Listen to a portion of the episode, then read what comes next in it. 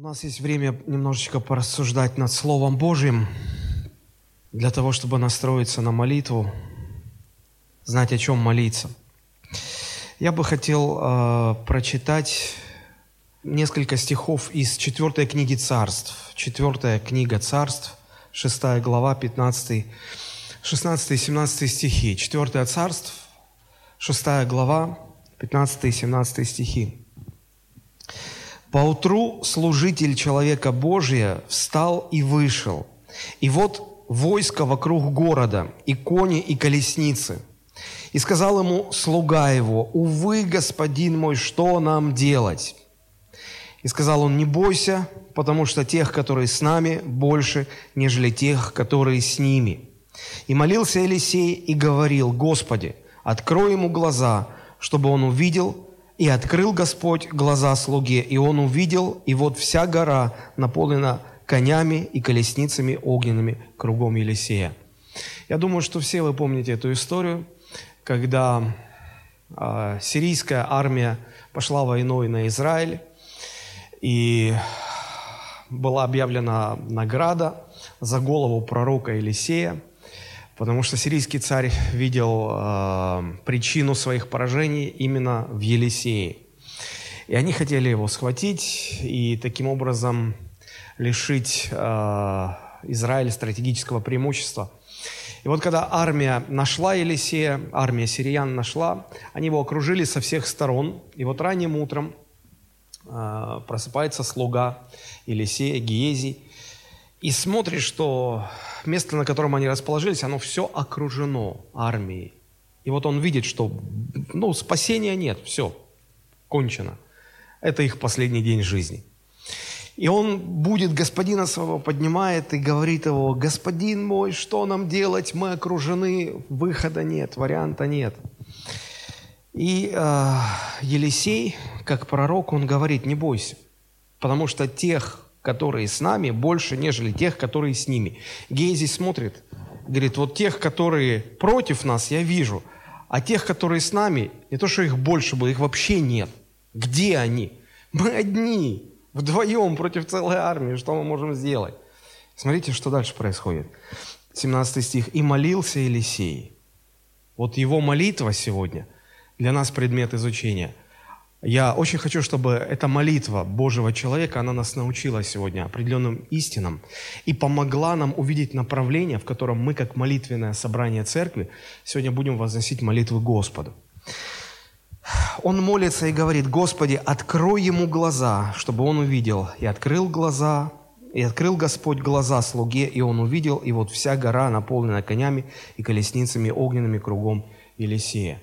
Молитва о том, чтобы видеть духовные вещи. Молитва о том, чтобы видеть не только то, что нас окружает, физическая реальность, но еще и духовная реальность. Просьба а, Елисея была такой, «Господи, открой ему глаза». Мы понимаем, что проблема не была не в физической слепоте, и молитва была не за физическое прозрение, а для того, чтобы видеть э, духовную реальность. Этот э, слуга видел врагов, видел опасность, но он не видел избавления, он не видел ангелов Божьих. И поэтому он так и рассуждал, увы, господин мой, увы, все, наша жизнь э, закончилась. То есть первая мысль, которую хочу подчеркнуть, он был способен видеть опасность, но не мог видеть избавление. И потому пророк обратил свое сердце к небу и сказал, Господи, открой ему глаза, чтобы он мог видеть. Здесь очень важно понимать, что с одной стороны мы сами должны молиться за неспасенных людей, чтобы они прозрели, а, за наших близких, которые оказываются в затрудненном положении, не видят выхода. То есть мы активны в этом, в этом случае, мы молимся за прозрение – но с другой стороны, порою мы сами оказываемся в ситуации этого гиезия, что, и мы нуждаемся в том, чтобы за нас кто-то помолился, чтобы нам Бог открыл глаза, и чтобы нам, мы смогли видеть. Вот я хотел бы очень коротко в этих двух направлениях порассуждать. Первое, когда мы молимся о прозрении других. В каком случае? Ну, во-первых, конечно, это когда речь идет о неспасенных людях. Правда же? Мы понимаем, что они, мы говорим, что Бог есть. Они говорят, где же есть? Покажите мне вашего Бога. Его нету, я его не вижу.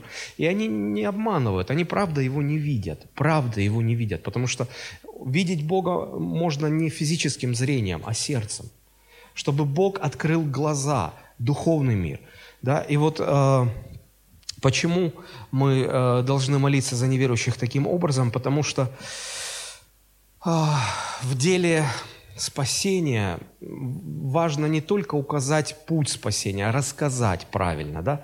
Как мы говорим, изложить Евангелие человеку, донести Евангелие. Важно еще нечто большее нужно. Конечно, с одной стороны, нужна предельная ясность в том, как мы доносим Евангелие, правда же? Уже чтобы очень а, точно, ясно, доступно, понятно был а, показан, нарисован путь спасения изложено, в чем суть Евангелия. Но с другой стороны, важно, чтобы люди, которым мы рисуем путь спасения, чтобы они были способны это видеть. Потому что как бы ярко не горела свеча, слепой эту свечу никак не увидит. Как бы ярко вы не нарисовали путь спасения, если человек слеп, это все бесполезно. Понимаете?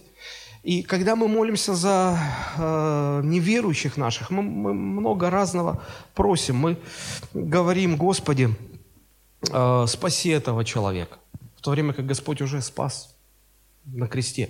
Мы молимся и говорим, Господи, дай мне слово сказать ему, чтобы он услышал. Но мы говорим, а он не понимает, о чем мы говорим. Мы, мы, мы молимся и, и просим, и говорим, Господь, э, ну, пусть этот человек придет в церковь. Но церковь неверующим людям неинтересна вообще. Мы много о чем просим, молясь за неверующих людей, но мне кажется, стратегически важно, молясь за неверующих, просить, Господи, открой им глаза. Потому что иначе они вообще ничего не увидят. И когда вы свидетельствуете кому-то о Христе, Молитесь не только «Господи, открой мои уста», но молитесь также «Господи, открой его глаза». Потому что иначе ничего не будет. Иначе вы можете очень красочно, грамотно, все правильно рассказать, но это будет в одни ворота игра. Поэтому наш долг как проповедников не только излагать благую весть ясно, доступно и понятно, но а, также молиться о том, чтобы Бог дал им духовное зрение. Мы это духовное прозрение дать не можем – вот почему апостол Павел в второе послание к Римлянам 4.4, там сказано, э, он говорит, что нужно молиться за неверующих, для, у которых Бог века сего, 2 Коринфянам 4.4, у которых Бог века сего ослепил умы, чтобы для них не воссиял свет Евангелия. И поэтому, э, для, как бы мы слепым людям не рисовали образ Христа, они его не увидят просто, они не поймут, о чем речь. Поэтому когда мы молимся о неверующих, да, то э, эта молитва нас учит э, молиться прежде всего, Господи, открой им глаза. А, второе, вторая ситуация, когда мы молимся не только за наших неверующих э, друзей, просто когда мы молимся за наше окружение, за спасенных уже людей. А, о некоторых из нашего окружения мы возносим такую молитву. Потому что мы видим, как дьявол расставляет опасности на пути, а наши близкие не видят. Но очень часто это связано с а, отношениями а, родителей и детей. Когда родители видят опасности, а дети не видят. И родители говорят, ну, ну не надо так идти, не надо это делать. Ну неужели ты не видишь? А дети не видят. Дети не видят. А, один из а, проповедников сказал, в образе змея дьявол творит намного больше зла, чем в образе рыкающего льва. Если бы ваш ребенок встретил на своем пути рыкающего льва, он бы понял, вот он дьявол, все, надо убегать от него. Но когда на его пути встречается змей, который искусной ложью подкрадывается и закрадывается в разум, в душу, в сердце, и говорит, подлинно ли сказали родители? Подлинно ли? И вот здесь уже теряется всякая способность противостоять злу, потому что мы зла этого не видим. Мы не видим этого зла. И вот мы в этом случае молимся, Господи, открой глаза, чтобы видел мой ребенок, чтобы видела моя дочь, чтобы видел мой сын. В этом случае нам нужно об этом молиться. А, я сказал, что если бы а, человек видел дьявола с рогами и копытами на своем пути, да, то он бы сразу понял бы, кто перед ним, и убежал бы от него. Но гораздо чаще э, дьявол даже не пытается с нами встретиться на пути. Он не выходит на, нам навстречу. Он просто на нашем пути расставляет э, капканы, роет ямы, закрывает их, маскирует ветками, ветошью – он, он расставляет ловушки, чтобы, идя по пути, мы споткнулись. И вот нам нужно молиться о том, чтобы, Господи, открой глаза нашим родным, близким, нашим детям, чтобы они видели эти ловушки. Когда э, смотришь фильм, как работают там спецназ, да, и вот кто-то идет и не видит растяжку, вот эту вот проволоку, да, потому, он не видит, все, и срабатывает граната, и все, и человек ушел из жизни. А кто-то идет и замечает это, и перешагивает, и не подрывается. Вот способность видеть, способность видеть. Молитва этого человека Божьего учит нас а, правильно молиться не только за неверующих, но и за наших братьев и сестер. И с другой стороны, как я уже сказал, а, ну, с одной стороны, мы должны молиться за прозрение духовное других людей, да, а с другой стороны, мы сами порою нуждаемся в такой молитве, чтобы кто-то молился за нас. Посмотрите, э, еще раз хочу акцентировать ваше внимание на 17 стихе, 4 Царств, 6 глава, 17 стих. «И молился Елисей и говорил, Господи, открой ему глаза, чтобы он видел». Обратите внимание, что молитва Елисея а, заключалась не в том, что он просил Господа, говорил, Господи, пусть он делает вот то, что он должен делать, то, что он может делать, то, что у него есть, вот с этим, вот он пусть что-то делает. И он говорил, Господи, дай ему способность видеть, без которой он ничего не может сделать. Дай ему новую способность. Дай ему, а, открой ему глаза, чтобы он увидел. И видя новую э, вот эту вот реальность, тогда он поймет, что нужно делать. Это очень важно. Это очень важно. Слуга Елисея был Божьим служителем, правда же? И мы видим, что в данной ситуации Божий служитель сталкивается с непреодолимой преградой, с препятствием, с которым он был не в состоянии справиться. Он увидел, как армия вооруженных солдат окружает его, готовая просто их в порошок стереть. Я думаю, что это, мы, мы здесь можем провести параллель. Мы тоже, как Божьи служители, иногда сталкиваемся с подобной ситуацией, которая нам кажется безысходной. И мы садимся в бессилии и говорим, ну все, приехали. Увы мне, Господи, увы. Знаете, э, когда человек сталкивается с э, безнадежностью, с какой-то непреодолимой Э, сила с непреодолимым препятствием. Что, что это препятствие порождает в душе человека? Страх, разочарование, беспокойство. И согласитесь, это состояние парализует человека. Просто парализует. Он, он уже не знает, что делать, он даже не пытается ничего делать. Его руки опускаются. Вот так же и сегодня многие Божьи служители, сталкиваясь с какими-то препятствиями, это служители на всех уровнях. Это старшие пасторы церквей. Это пасторы домашних групп или домашних церквей. Это преподаватели воскресных школ. Это миссионеры, евангелисты, музыканты. А, сталкиваясь э, с непреодолимым, они ощущают, как вот бессилие парализует их. Они просто не знают, что делать. Они оказываются в положении вот этого гези. И знаете, что им нужно? Им нужен Божий человек, Елисей, который бы подошел бы и сказал, и помолился бы, и сказал, Господи, открой ему глаза, чтобы он видел. И вот это видение, эта способность видеть духовную реальность, она помогает служителю преодолевать эти препятствия. За годы своего служения я понял, что служение Богу – это такой э, род деятельности, в котором совершенно невозможно достигнуть успеха, плода, если мы не научились видеть невидимо. Совершенно невозможно. Потому что мы будем периодически сталкиваться с этими непреодолимыми препятствиями, с этими опасностями, которые будут нас парализовать.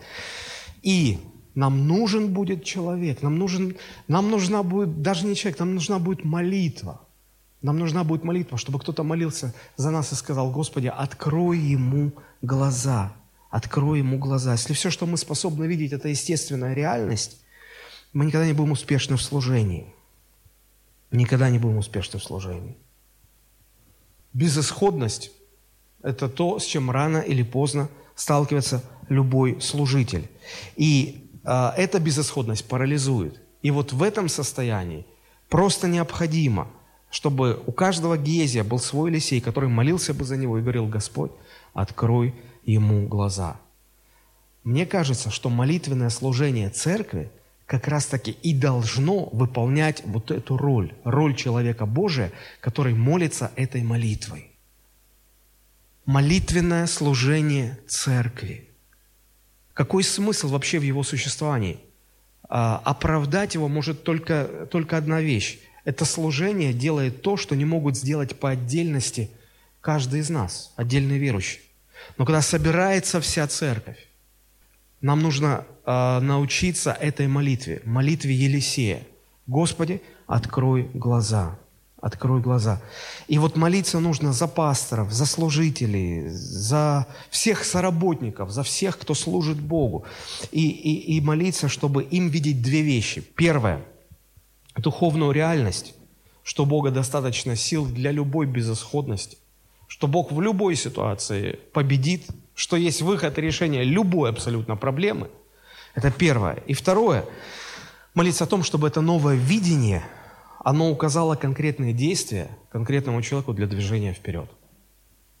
Вот э, то, как я вижу э, роль, смысл и задачу молитвенного собрания церкви.